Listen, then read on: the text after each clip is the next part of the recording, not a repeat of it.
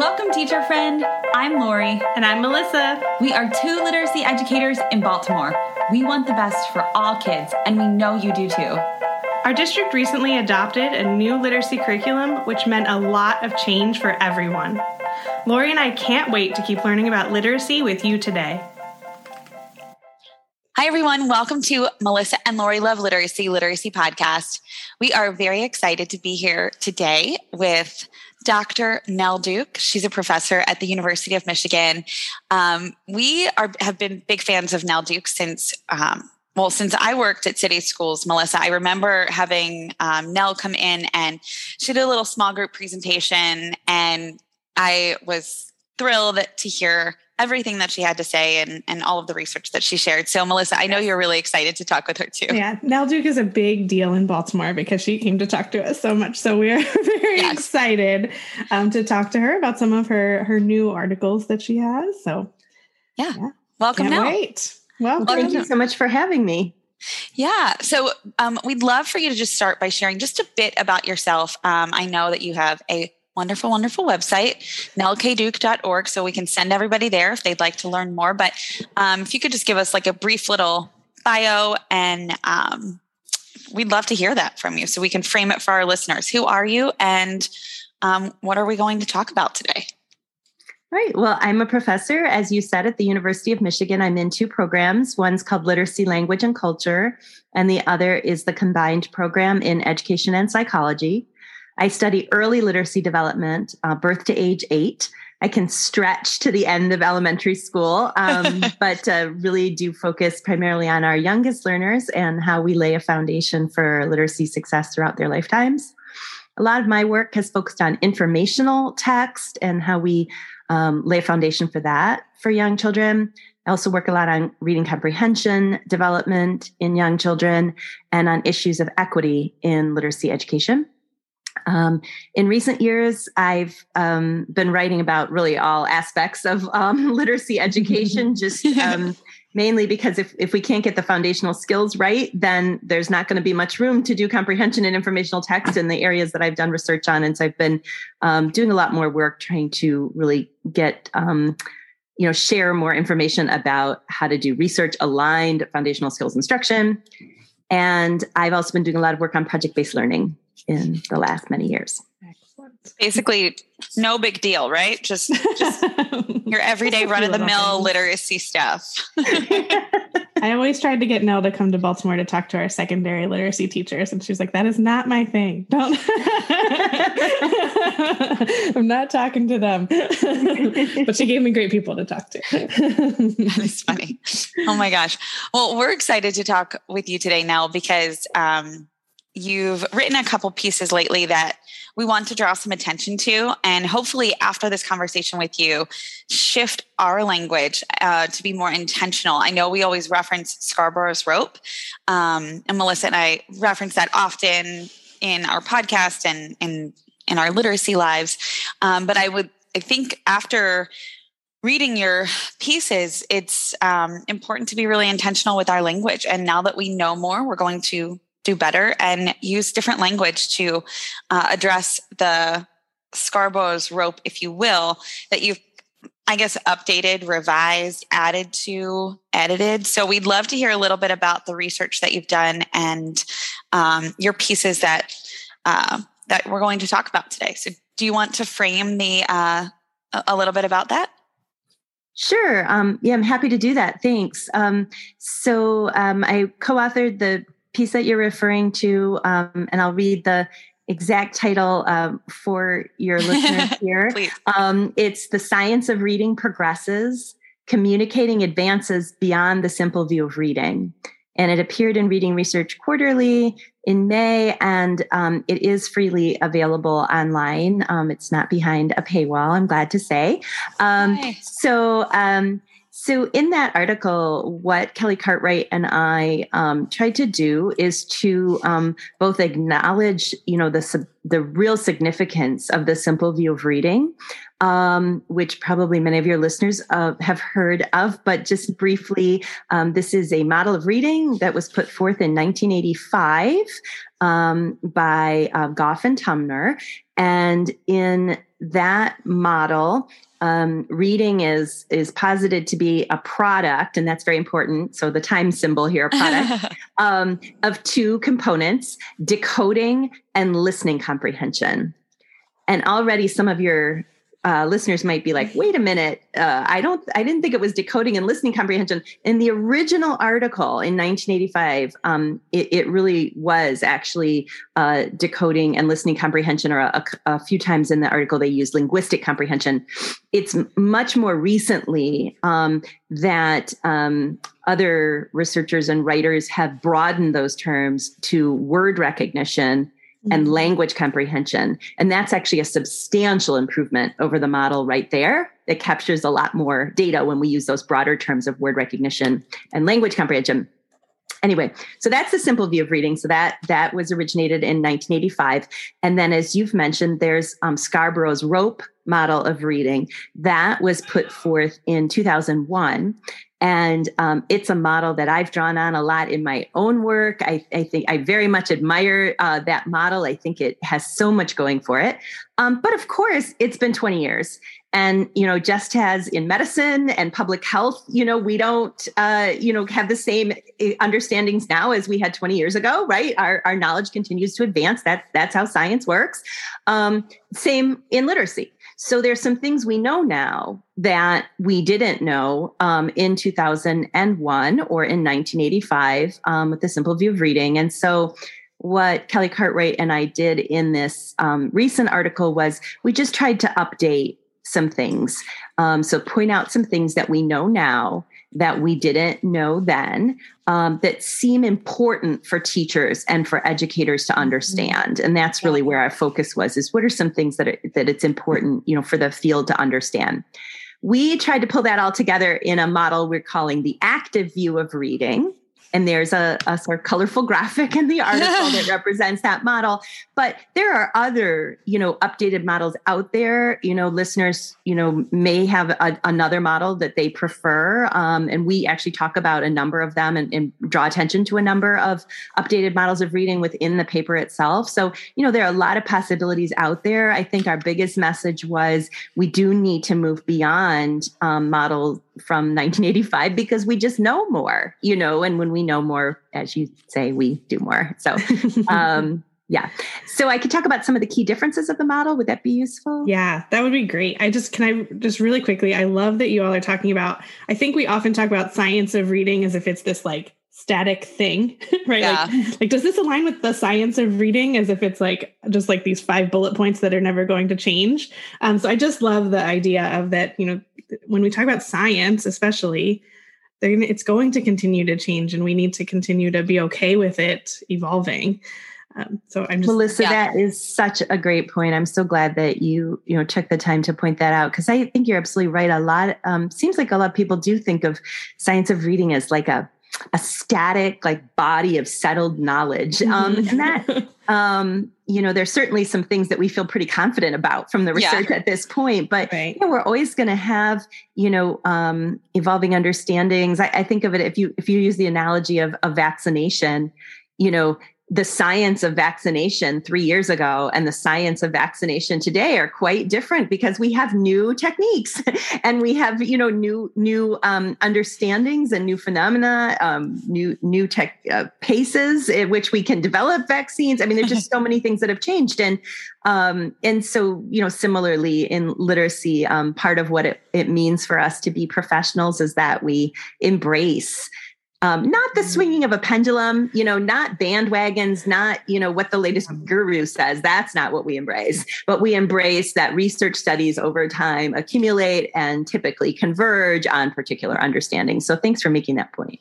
Yeah, and I was going to say it feels like you you all are building on what's already been kind of settled, if you want to use that word. But yeah, you know, it's not like let's throw all this stuff away because something new came out of the science. But it's okay, we have some things in place, but there are some new things that we can add in or change or shift the way we look at it.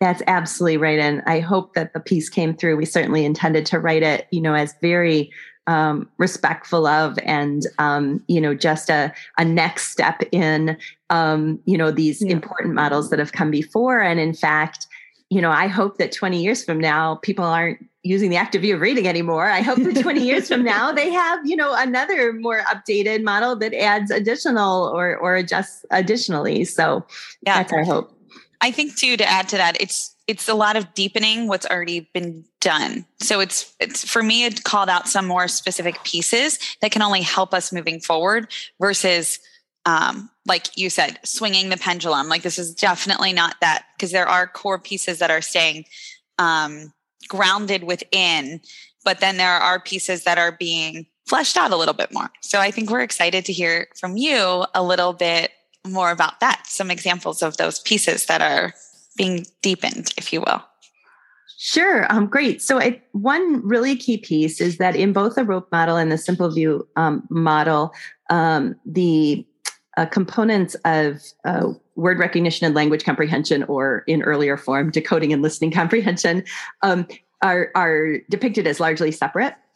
Um, in the rope model, they they eventually uh, pull together, um, which is um, a really, I think, a very nice metaphor um, of that braiding of the rope. Um, uh-huh. But um, in actuality, what we know um, from research is that um, there are actually some knowledge and skills that bridge those two constructs. Um, that is, uh, the D and the LC aren't entirely separate, actually. Mm. There are these things that are sort of the integration of the D and the LC in the simple view. Um, we call those bridging processes. And what we know about them is that they both affect and are affected by both language comprehension and by word recognition. So um, I can give you just a few examples of, of some of these. Um, so yeah. one is reading fluency which I know um, you know your listeners are probably really familiar with. So, you know, reading fluency is um, obviously very affected by your word recognition, um, but it's also affected by your language comprehension and affects your language comprehension. Um, uh-huh. So, so it it encompasses um, really both of those, um, particularly when you're looking at the more um, the sort of prosody or expression, you know, the, the aspects mm-hmm. of fluency that have to do um, most closely with um, representing language, if you will. Um, and so that's one a really important one that again i know your listeners are, are very familiar with is vocabulary knowledge. So uh, traditionally people think of vocabulary knowledge as is just over in the language comprehension um, part of things. But what we know from research is that um, actually um, language uh, vocabulary knowledge affects word recognition so you're actually, um, if you have a higher uh, vocabulary knowledge, if you know the words that um, you're now attempting to decode, it improves your ability to decode them. Um, so that vocabulary really is is a reflection of and affects both word recognition and language comprehension. Why does that matter? Well, um, if you have a student who is struggling with word recognition, one of the possibilities that has to be considered is that part, or maybe even all, but probably part of that is a vocabulary issue for that child and not just an issue of um, for example, um, graphophonemic knowledge or you know knowledge of the relationships between graphemes and phonemes and words. And if you don't realize that, you could be putting a kid through more and more and more and more and more phonics intervention when what they really also need is a heavy dose of vocabulary and concept knowledge intervention. So that's one of the reasons why, it, again, it's just practically helpful to think of vocabulary as that bridging skill. And I'm excited to say that this week um, I read a, a, new article out, and I won't remember all the authors' names, but I know Sharon Vaughn was one of them um, in with fourth and fifth graders, in which they tested word reading instruction for kids who are, who are at risk for reading difficulty. Word reading instruction alone versus word reading instruction plus vocabulary, and the word reading instruction plus vocabulary group grew more in their word reading. Uh, so that's a mm-hmm. great example of how yeah. you know really this is a thinking of this as a bridging skill and acknowledging and understanding the relationship of vocabulary to both word recognition and language comprehension can really um, help our our learners. Um, so that's um, and a couple of examples, fluency and vocabulary of of those um, bridging processes. Um, I'll just quickly mention the others. We put in the model um, print concepts. So you know, understanding how language works. For example, that we read from left to right in English. that uh, has historically, you know, in the rope model is is under language comprehension, but in fact, you've got to know that left to right directionality in order to read words, right? So it also affects word recognition. Yeah. Um, morphological awareness we put in there. That's awareness of those, um, you know, smallest meaningful chunks within words. Um, and uh, morphological awareness is another one that has been shown in many studies um, to be related to both word recognition and language comprehension and morphology intervention. So when you go in and you teach kids prefixes and suffixes and roots, that actually can improve both word reading and reading comprehension. So morphological knowledge has a, a, place. And then the last one is a bit of a mouthful, so bear with me. um, but the last one that we put in the active view of reading in the bridging processes section is graphophonological semantic cognitive flexibility. Which I'm really glad you broke it out into what it means under, just underneath of it so it's uh, graphophonological semantic cognitive flexibility. So what does that mean? So graphophonological, um, you know, graphemes and phonemes, or roughly speaking, not quite accurate, but letters and sounds, and then semantic meaning, and then cognitive, you know, mental flexibility. So this is basically your brain's ability to essentially simultaneously consider both the uh, graphophonological structure of words you know, the, the sort of decoding aspects of words and to consider what those words mean mm-hmm. um, or to very very actively and quickly switch um, between those so you both do that very well i'm sure um, so you're you're just able to handle both of those at the same time um, in your minds. But we know that um, adults and children, both uh, research has been done with both, um, who have difficulty with reading are often not as good at that. Mm-hmm. Um, it's harder for their brains to you know pay attention simultaneously to these two things. And you can see how this is a bridging skill right? It, you can it's a direct example of a bridging um, between word recognition and language comprehension. And fortunately there is um, now research intervention research that shows that we can do some things that actually train brains to pay um, attention to both of those um, more together you know become more flexible and that that improves reading comprehension so, um, so those are some of the bridging processes. That's one, you know, big piece of our model that I think is is important for um, uh, uh, teachers to understand. And then I think the other, you know, big piece is really just we've added some things, some constructs to the model um, that weren't there previously um, that are important to reading. Um, one piece we've added is called theory of mind. oh um, yeah. I like and I didn't. One. Were, yeah, we were right, talking about that right before we talked to you. We're like, what? Remind me what theory of mind is. oh, that's great. That's great. Um, yeah, I mean, it it is a, a, construct that's been around a long time. Um, in particularly uh, research on preschool uh, or you know very early childhood development, um, but more recently, there's been more work on theory of mind and uh, reading. And um, theory of mind is basically our ability to think about what someone else is thinking or what someone else is feeling. Mm. So, kind of putting ourselves in someone else's perspective.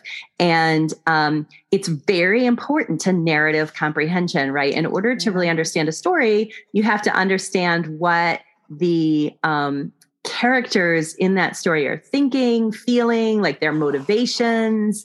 Um, and so that's where theory of mind has implications for reading. Um, so that's one example of something we added to the model.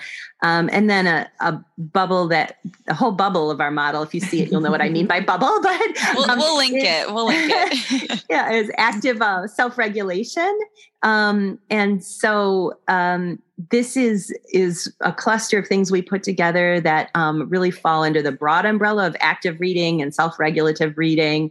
Um, so it's first of all motivation and engagement. You know, just um, being motivated to read and then sustaining that motivation over time. Uh, some some researchers call volition, um, and being engaged in that reading. Um, we know that um, that interventions to improve motivation can actually improve reading.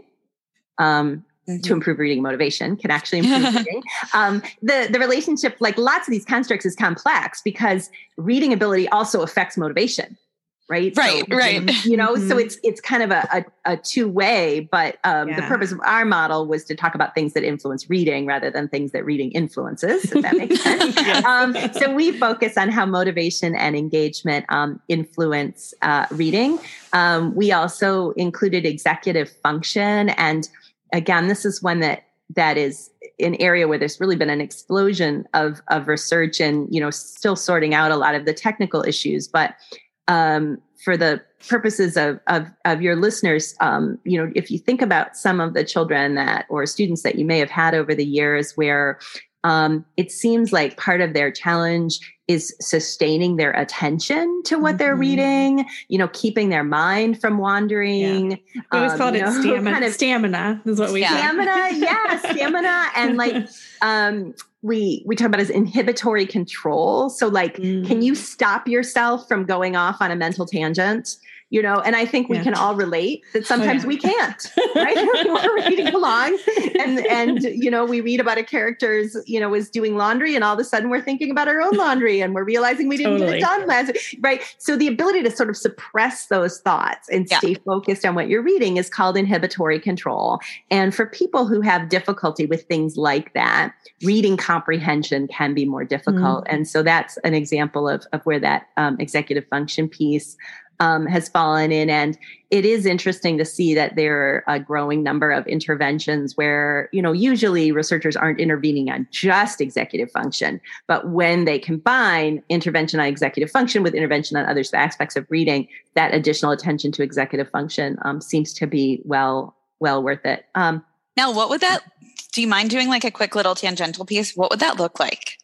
Because I mean, I'm still sitting here thinking about the laundry that I need to put in the dryer. Me so. too. My my laundry's in the washer, and now I had to make a note thinking, for myself. That's what I was thinking. What I'm going to put it in my notebook right now to after this podcast change the laundry so I can then I can forget about it in my head. I'm constantly making notes to myself. That's my strategy, but I'm curious as to what an actual strategy would be other than putting it on a post-it and remembering.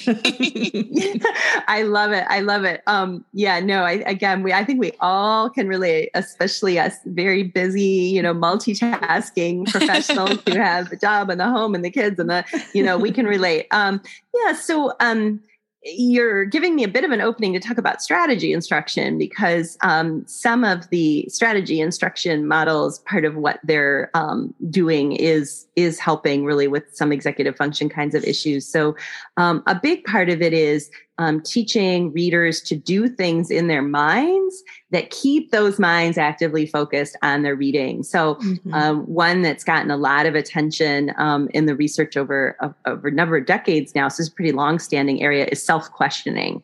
So, mm-hmm. asking yourself questions as you read. Why would the character do that? Or why would that be a waste product of this scientific you know phenomenon or you know so that self questioning um, seems like it is um, one way that we keep readers more actively engaged in the reading and more focused on what they're reading. And indeed research uh, suggests, um, including in, in meta analysis, that just teaching self questioning can actually support um, reading comprehension, even though that's just one strategy. Um, and some of the work in this area, why questions are especially important. So you might have noticed my examples, you know, had that why question feel, um, you know, getting at that why often uh, forces us to make inferences and kind of to elaborate our understandings within a text. So that's an example of where um, you can be uh, kind of simultaneously um, improving you know what we traditionally think of as, as comprehension strategy use but also that um, it can really support uh, executive uh, function. Um, another uh, strategy that i want to talk about that that certainly has overlap um, i think with executive function is um, comprehension monitoring. Mm-hmm. and this is so important right? Paying attention to whether what you're reading is making sense. Um, and let me be very clear that I'm not talking about using sense to guess at words. That's not not something we recommend, but using ongoing attention to whether something is making sense as a way to flag whether you may have misread a word or that your mind is wandering or you know any number of of other um, problems in your reading. You know maybe you misunderstood a vocabulary word. Maybe you understood one meaning of it when the author intended a different meaning of it. Those yeah. are all um, things that we notice when we're engaged in comprehension monitoring. And um, stronger more accomplished reading readers tend to be very good at comprehension monitoring. So for example if your mind wandered to the laundry you would realize it after a bit you know and you oh you know, I, I, need to go back and reread. I wasn't yeah. paying any attention for the last, yeah. you know, two paragraphs or or whatever the case may be. So that comprehension monitoring is is so important. Um, and we do know from research there are a lot of individual differences in that area. So some children are um, seemingly natural comprehension monitors. They just mm-hmm. do pay attention to whether what they're reading makes sense and they do stop or slow down um, if it doesn't. There's some really interesting eye tracking research that Carol Connor and colleagues um, did where they showed you know that our stronger readers really do slow way down mm-hmm. something is inconsistent or doesn't make sense um, i think that's such an important finding and just to go on a quick tangent it's one of the reasons why uh, sending students the message that reading faster is always better mm-hmm. is really problematic right mm-hmm. because yeah. we know that those really strong readers are in fact slowing down more yeah. than less strong readers when they're hitting those rough patches right? Yeah i have to undo a lot of that in my little one because she thinks and she's going into fourth grade but she is not she does not stop when it doesn't make sense or the word you know she's saying the word that could be said two different ways. She's saying it the way that it's not intended in the text and then just keeps going. Um, and I, I find myself saying what you're saying in a very child friendly way to her often like good readers reread and think about if it makes sense and if it, it doesn't then we go back and reread. She's like, I just want to get it done. I'm like, that's not the point, you know? And um, then I do a lot of like modeling to be like, oh my gosh, this doesn't make sense here. And I'm thinking, she even listening to me? You know, but it's that it's reaffirming to hear that that is, you know, the right thing to do. Um, and that it's important to do that because it it's really hard to make sense of what you're reading if you're not going back and slowing down and reading. I would love to learn more about that eye tracking research. That's really intriguing. I'm going to try to find some of that after. yeah, if you have any trouble, let me know. I'm happy to share. I do think that's that is really intriguing, and what you're doing with your daughter is just so important. Um, and and it's it's important to her comprehension, which of course is the point of reading. Mm-hmm. But it's also important to her word recognition development because if she speeds through those words having read them incorrectly, then what she's doing is, an, is she's orthographically mapping the wrong, the wrong word pronunciation onto that word. And we don't want that either. So that comprehension monitoring is one of our um, protections or guards against um, kids doing the wrong orthographic mapping um, in their in their minds. So it's it's really so important. Um, so, just practically speaking, I mean, uh, you know, we teach comprehension monitoring um, the way that we teach so many things. You explicitly explain it and we model it. I'm, I'm, sure that's, you know, what sounds like you were doing with your daughter, you know, explicitly explaining why this is so important. Uh, but there are also some little tricks. Uh, one thing is, you know, kids just putting a little check mark at the end of each line they understood and a question mm. mark if they didn't and just you know kind of training therefore that they're like paying attention each line to, to whether what they've read is making sense to them um, instead of checking in about it you know every few pages or something yeah um, that's so, a great yeah. idea that's what i'm going to do when i go back and reread this this weekend i'm going to use that to strategy. the article yes the, the big one the heavy one that we're talking about the science of reading progresses i'm going to use your strategy thank you now Thank you so much. I was definitely oh, self monitoring yeah. when reading yeah. that. I love it. So anyway, so those are some of the key, you know, differences um, between our model and and and those past models. Again, very much building on them, but just extending. And and as I said, you know, one hopes that that you know 20 years from now maybe even five years from now maybe even right now researchers will say hmm i think you should add this or i think this should be in this bubble not this bubble or mm-hmm. you know because uh, that is again how science works we read lots of studies you know that's what i do saturday night down with those research journals. It's a very wonderful life here I have, um, and um, you know, read research studies and and synthesize you know thousands of studies in your mind to try mm. to kind of sort out and map out the field. Yeah, yeah, you're in good company. That's what I mean. I was thinking about doing this um, at the pool this weekend with the pina colada and using the strategies. And that's what she already synthesized for you, I, Lori. Yeah, thank you. well, well, a few things here on that, Lori. Um, first of all, I, I, think it's important for your listeners to know that I did apologize to you for the fact that you were thinking you needed to read this article at the pool this weekend.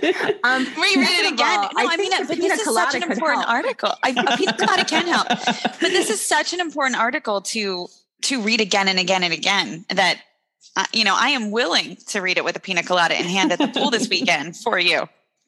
Um, but you know, I do want to talk a little bit about this is incredible work now first, but I do want to shift a little bit to, you know, thinking about my daughter and what I just shared. She is, um, she just finished third grade and she's heading into fourth grade. And I know that that's a time where um, educators might use phrases such as she's quote transitioning from learning to read to reading to learn.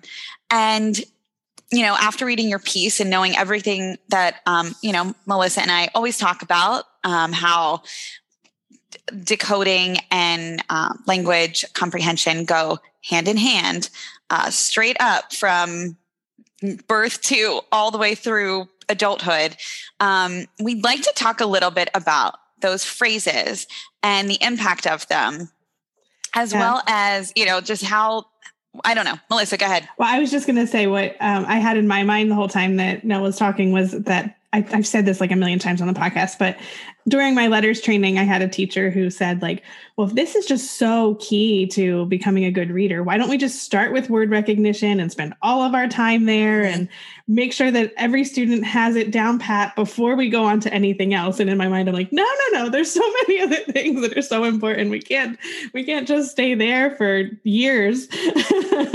yeah. Um, so, so similarly, I had that in my mind of like, you know, we have to I love the idea of the bridging processes because it really shows that these things do go together, right? We can't separate them out like that.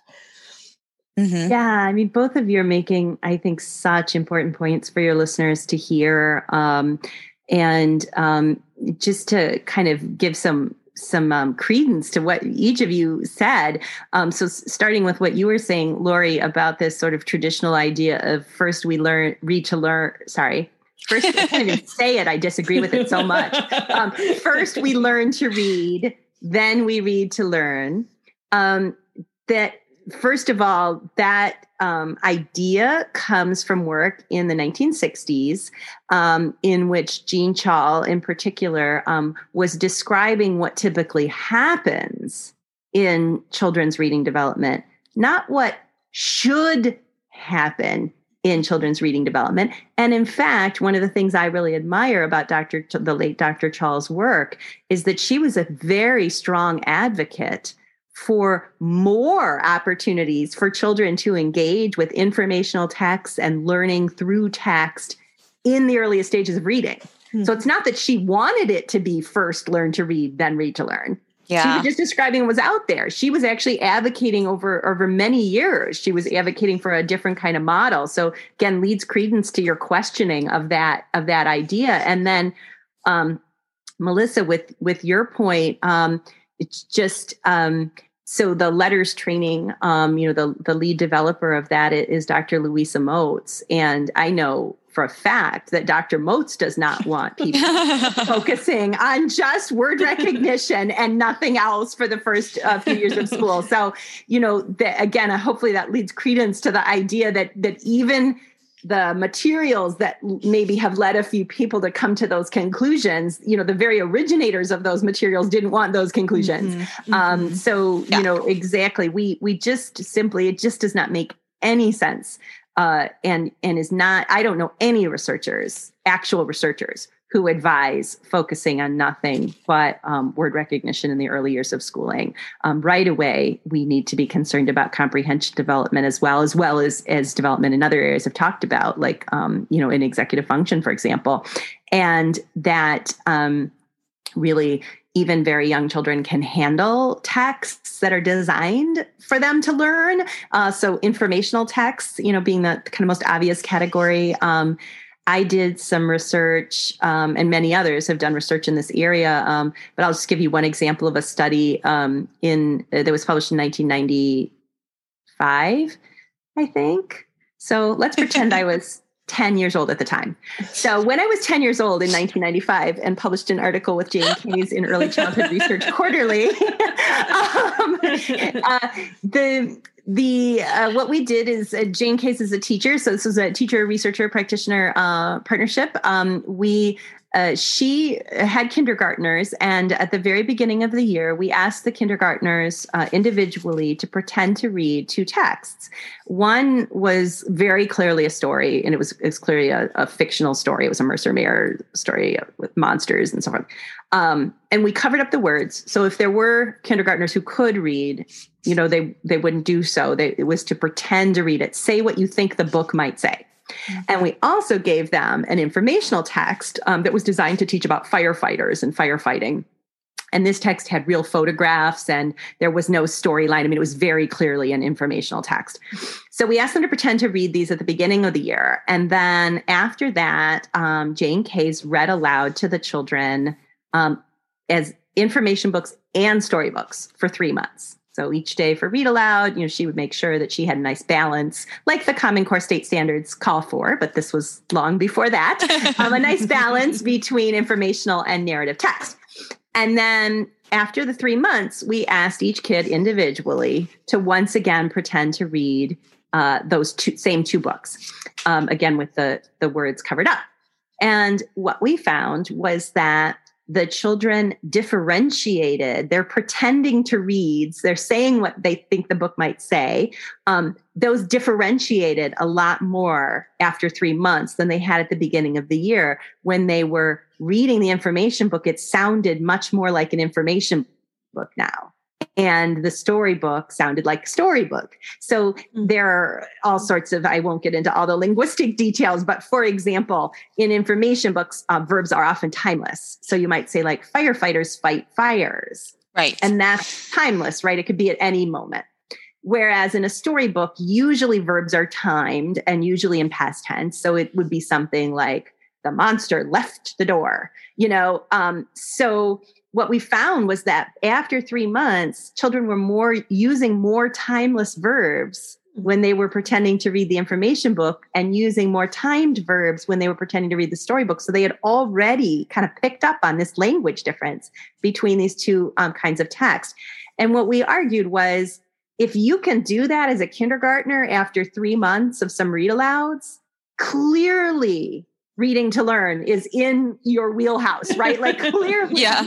you know, you're able to handle these information books um, yeah. first as a listener, but uh, you know, of course, as you know, by first grade, they can also handle them as readers themselves. So that's part of why you know we disrupt uh, both of those notions that the two of you brought brought up, and I know you both have long spoken against those as well, which I really appreciate. yeah, it's frustrating to like hear it still, but you know, I think it's such an opportunity to dig a little deeper and to hear the why. And when whenever I do talk with a teacher, you know, informally who is still using that language, they don't actually usually mean it the way that it's said. They usually mean exactly what we are talking about. It's just because no teacher that I know is is denying students the opportunity to yeah. access those texts, right? Like teachers are reading yes. kids' books and yes. they want them to learn to love books. I think it's just like you said Nell that the phrase became like catchy, even though it wasn't what it was intended. It was what it was happening versus what should be. It's such an important point that you um, are making because I think you're right. The vast majority of teachers are very interested in developing comprehension, um, not just listening comprehension, but also reading comprehension in those early years of schooling, and are interested in using informational text as well as as narrative text. It's sometimes it's more that like our language or our pronouncements or some of our policies mm-hmm. haven't kind of caught up um, yeah. with. I think you're right where where many many teachers um, are, and I do want to give due credit as well to curricula uh, which have shifted so much. I mean, earlier in my career, you would be hard pressed in primary grade curricula to find informational text. They were overwhelmingly stories um, and storybooks. Um, and similarly, I think the Common Core really, you know, state standards, um, you know, and of, of, course, I know, you know, people have lots of opinions about them, and they're certainly not perfect, and they're certainly due for an update in any case. Um, but the Common Core did make a very strong, you know, pronouncement about the importance of informational text and uh, learning from reading that I think um, did help to move the field along. Yeah, yeah, and just to add to that, with what Melissa you had said about the teacher in LETRS training, I'm sure that it. I mean, if that if that newer teacher um, if you know you really dug deep into like what she said and you said hey does that mean that you wouldn't ever read them a kid you're the kids a book aloud about firefighters or whatever it might be? I'm sure her answer would be oh no yeah you're right that doesn't make a lot of sense. Like you know i mean i think digging deep it, it, i think it's just a catchphrase that feels really catchy and sounds great. But i think what we should shift it to if i may is learning is reading, reading is learning. And instead of, you know, two, it should just say is. And it all is working together and collaboratively. So I'm going to throw that out there to the world. Maybe we can, maybe we can shift the narrative. We've got uh, lots of listeners and lots of downloads. So take that with you, friends. well, Very nice, Lori. Of, um, we, we brought up this pendulum swing, and I think that we do that a lot in literacy, right? Is like we we want it to be like one thing or the other thing or this thing, and you know it really there's so much balance and so many things that go in you know that that model of reading the active active view of reading model that you all created. There's so many things on there that we do have we have to pay attention to all of them. Um you know i think sometimes people like I, maybe it's a comfort thing right? Like if i compartmentalize it a little or like let me just focus on one part first.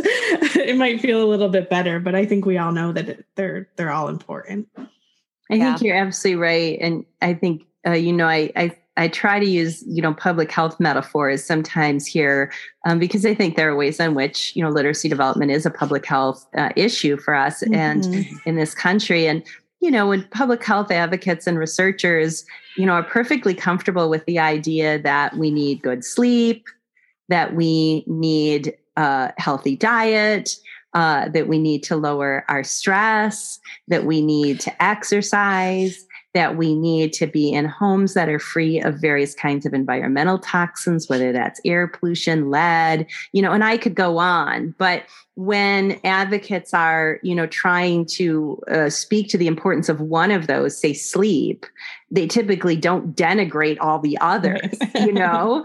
Um, and I think that's really the mentality that we need to adopt in our mm-hmm. field.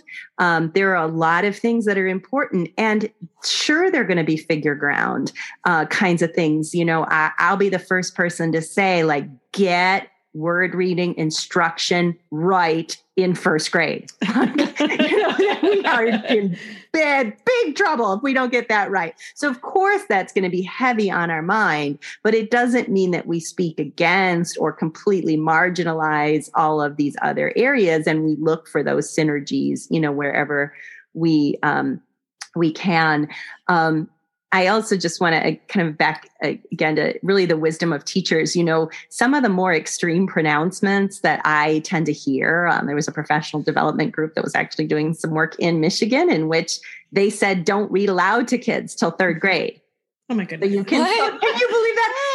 I, Why? Of course, I got plenty of you know uh, communications from people you know attending that. Like, can you believe what? It, and um, from teachers attending that, um, pushing back. At, I do think that um, it, at least my experience is that some of those loudest voices that are you know just sort of myopically focusing on one aspect of reading um, or you know are are saying this is bad this is good you know they're often not actual classroom teachers i think mm-hmm. that classroom teachers you know very very often do recognize um, yeah because they have the reality of the kids in front of them every day and the kids are teaching them themselves you know? This is you know sort of all of the different ways in which they can have strengths and weaknesses in their learning. So i think we all just have to band together and, and we hear somebody say you know build knowledge but don't teach strategies or they say you know um, teach decoding but don't teach comprehension or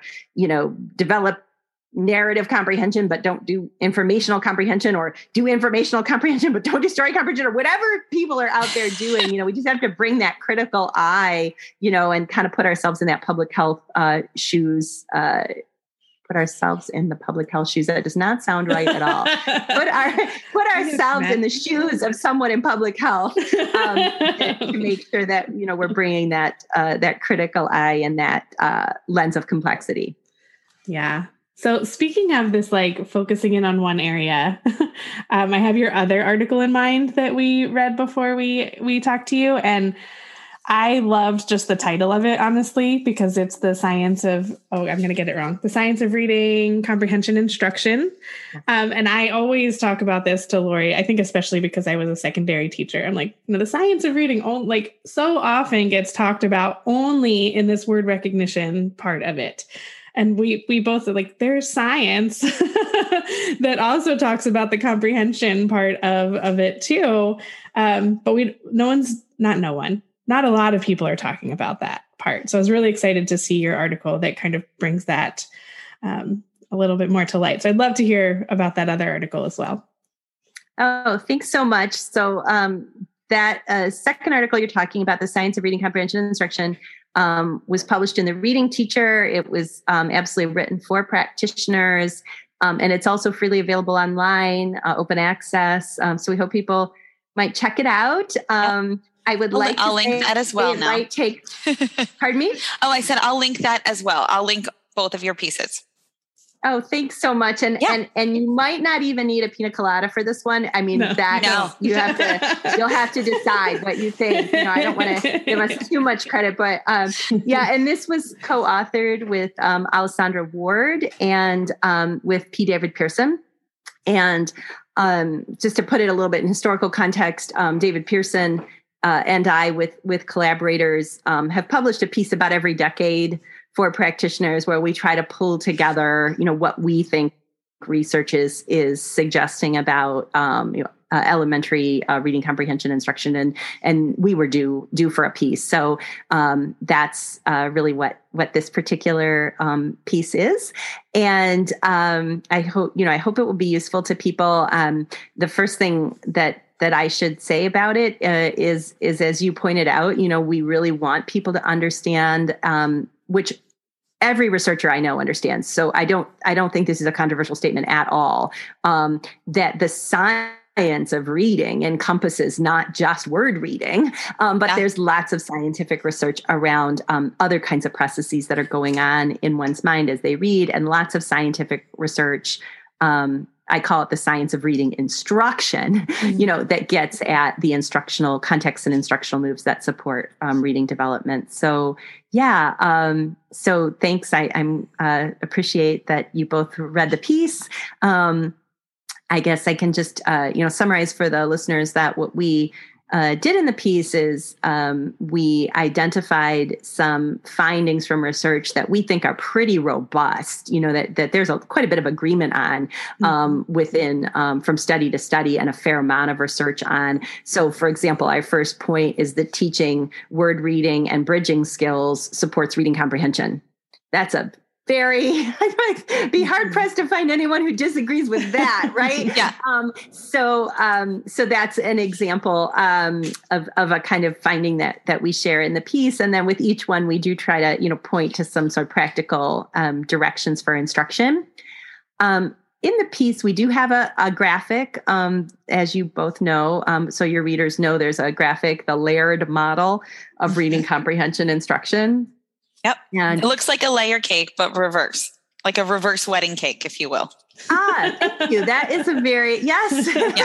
A very good um, with that um, ombre. For, for those yes. who are familiar with that be- ombre, yeah. that fading of color, right?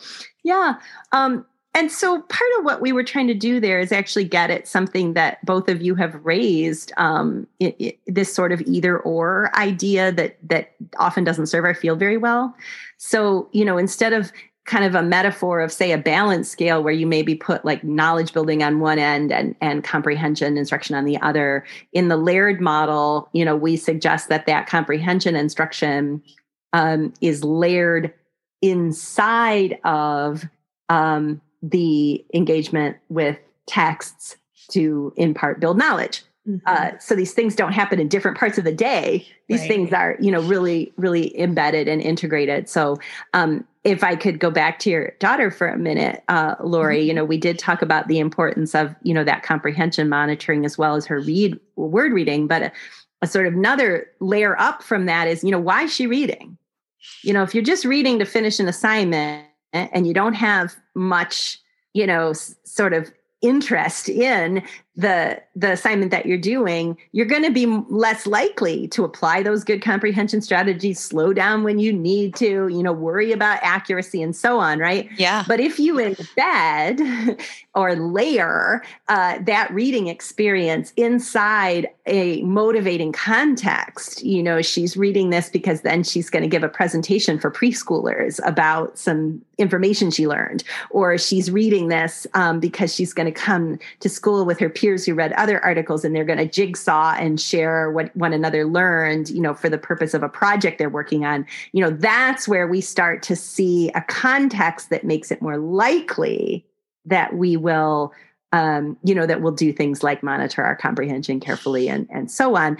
And um, so in our layered model, um, readers uh, will see that we didn't just focus narrowly on literacy. We tried to kind of the top the top of that inverted layer cake, to use Lori's um, description, also deals with just general, you know, generally good classroom practice and context, and um, deals with uh, literacy and reading motivation, um, and so on. So that's what we were trying to do there with that graphic. Yeah. What stood out to me, I think, is that um, you're really draw attention to embedding strategies within the knowledge building constructs. It's not, like you said, like team strategy or team knowledge building. It, it really fits together. And Melissa, I'm wondering if it might be um, helpful for us to give an example. I know we always speak to wit and wisdom because that's what we know. Um, do you, do, do you want to give an, do you want to try to give an example, Melissa, within the content stages? Yeah, well, I mean, I think, and this kind of was in my head when you were talking earlier, Nell, about the self questioning and self monitoring, and I was thinking, like, you know, in within wit and wisdom, there's a the first content or the first uh, stage is is about um, noticing and wondering, right? Just like getting students to to see what do, what do you wonder about this text? What do you notice about this text? And to me, that's like starting to we, we call it like you know replicating these habits like habits that they can start to like use as they get to other texts on their own. Um, you might have more, Lori. That's just where my head was. Um, yeah. But I, I love that about wit and wisdom is that it's like, it's almost so like inside of the knowledge building texts and the engagement of these texts that it's almost not noticeable, if that makes any sense, but it's there. And I love that because when I taught, I did it the I'm just going to say I did it the wrong way, right? When I like, I had a self questioning day and we're going to learn how to question. Yeah. and here's this random text that I have here for us to practice questioning. Um, and then I'm going to see if you can do it and check off the box that says, oh, yes, Lori can ask questions, but now not so much. Let's try it again next time. Right. And like that didn't make any sense. um, yeah.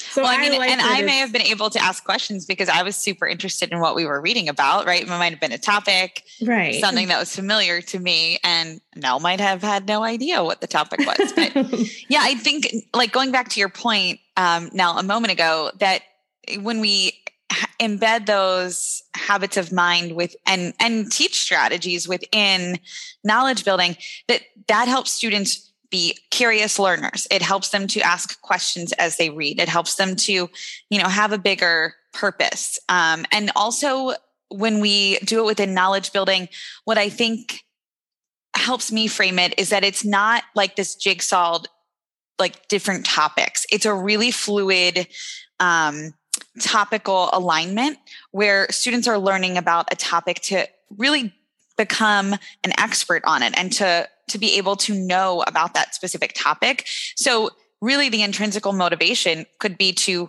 know more about a specific topic and to investigate questions within that, which is highly motivating for students just as kids. You know, they're they're curious in nature. So that's what I always think about. And then, you know, like Melissa said, with the it's embedded within, like it has that wonder is the first stage, but organize is the second and you're asking like what is happening in this text? And yeah. reveal. And you're looking a little bit deeper to see what something reveals about the text. Distilling what's the essential meaning? And know how does this build my knowledge? So students are able to to pull specific pieces that are going to help build their understanding so that they eventually can know more about a topic and then apply that. And i mean if that's not motivating i don't i don't know what is like you know i, I want to become an expert on lots of the topics that you know a lot of the high quality curricula that um, is out there addresses because yeah. I feel like we didn't get to do that when we were in school, and it is pretty amazing to to feel like a historian or to feel like a scientist and to know that information. It's empowering. Yeah, and I do think like I think when I was teaching, at least, I think like some of these things fell into different buckets. Like I'm going to teach vocabulary over here separately. I'm going to teach, you know, I'm going to do some motivation over here by having them do some like self-selected reading. I'm going to do, um, you know, this something else over here about the strategy is totally separate, right? Yeah. Like it was, it was like, like you said, trying to do things separately instead of like, how do we actually bring it all together? Yeah. Nell, you mentioned a piece of in your not maybe not you, but your you and your team in um, the piece that we're talking about now, the science of reading comprehension instruction. Melissa, when you said uh, self-selected reading, it made me think about the part at the toward the, the end, reading. yeah, that uh, talked about volume reading.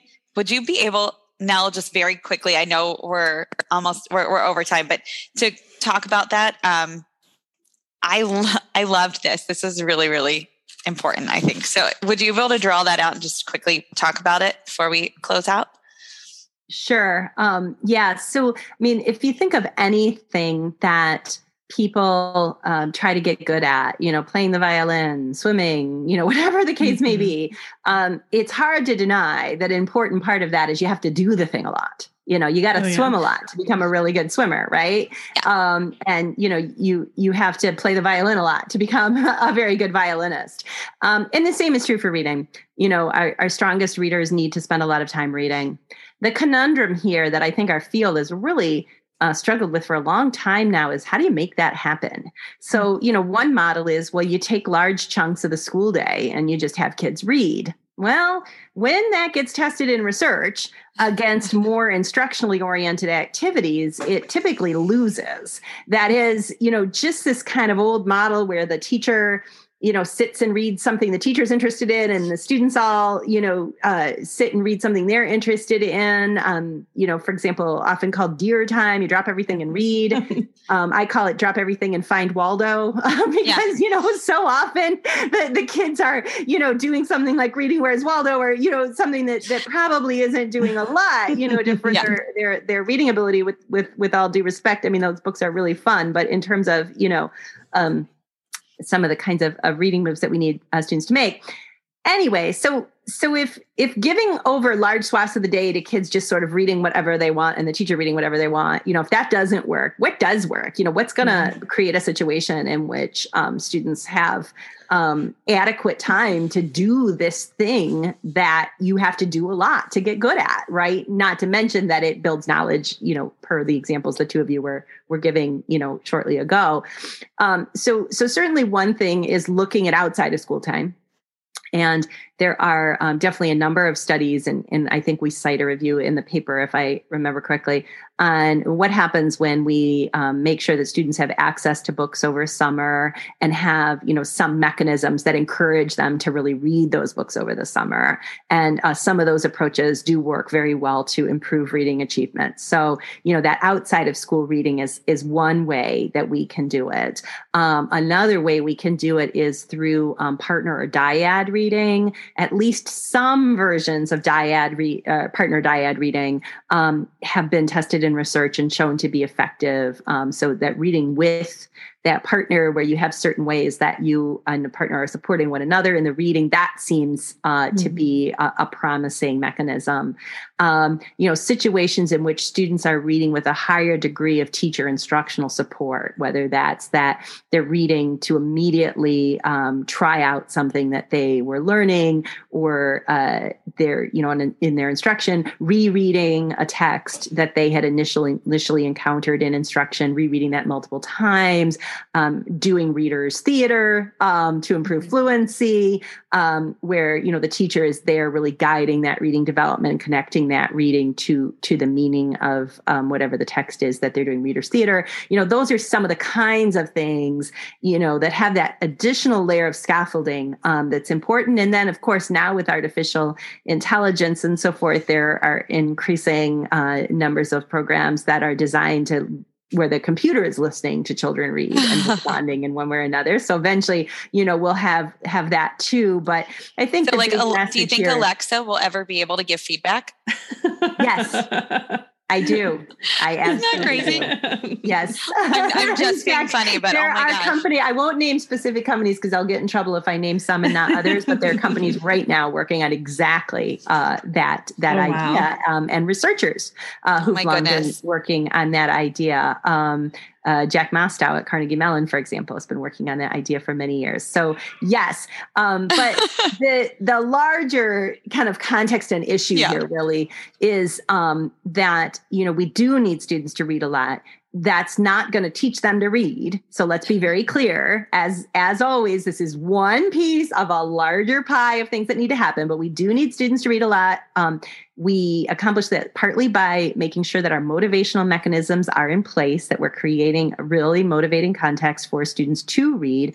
And then um, we accomplish that best uh, outside of school through you know various kinds of book access um, programs with with various enhancements. Inside of school we accomplish it by having a, a, heavier layer of collaboration and instructional scaffolding rather than a traditional um, you know quote silent reading um, model.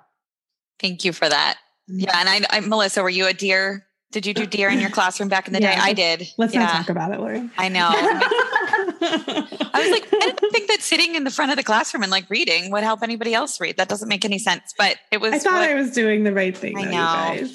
We're going to do a know better, do better confessions. Again, just to wrap up, because I think it's the theme of our whole conversation. Like that's science, right? Like, you know, 30 years ago, there were all sorts of things we did that we thought would help our health. And later we've learned they don't really help. Or there yeah. were things that, you know, I remember when I was growing up, I mean, you just didn't really, the kids didn't wear seatbelts. We're right. climbing all over the back seat. You know what? We were, we were, we, no, we were watching uh full like the original full house the other night oh my gosh, they're in a convertible crossing the Golden Gate Bridge with the, like someone's in kids in the front seat, kids in the back seat, no car seats. Like I don't even know if anybody had seatbelts on. I was like, oh my gosh, no, I would never, you know. But you're right. It if we if we went by those constructs, we would not be very safe today. So thank goodness for science, right? that's that's it right there, Lori. Thank goodness for science. No, we would love to invite you. Well, first we want to thank you for your time time, but Absolutely. we would love to invite you to share one final piece of advice with our listeners because we think everything that we've talked about today has been so valuable. But if you can funnel it down to just one final piece of advice that is going to be the last thing that they hear from you before you leave, we'd love to ask you for that. Ooh, that's a tough one, Lori. um, I think I I would ask everybody. Um, first of all, uh, we're coming off such a hard uh, year and a half, and mm-hmm. so just on the affective side, I just have to say, let's give ourselves some grace.